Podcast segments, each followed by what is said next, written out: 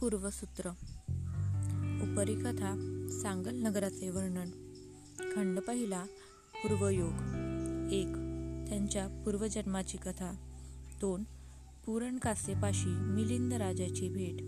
तीन मख्खली गोसालची राजा मिलिंदची भेट. चार आयुष्यमान असगुत्तांचे भिक्षू संघास प्राचारण. पाच महासेन देवपुत्रास मनुष्यलोकी येण्याची विनंती. सहा असगुप्ताद्वारे रोहणात दंड. सात नागसेनाचा जन्म. आठ नागसेनाची आयुष्यमान रोहनशी भेट.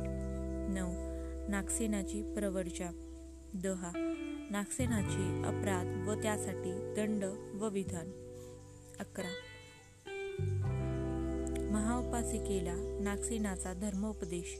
बारा नागसेनाचे पाटलीपुत्रात प्रयाण. तेरा. नागसेनाचे अर्हतपद लाभ चौदा. आयुष्यमान आयुपाल व राजा मिलिंदची भेट. पंधरा. आयुष्यमान नागसेनाशी मिलिंद राजाची पहिली भेट. खंड पहिला समाप्त. उपरिकथा समाप्त.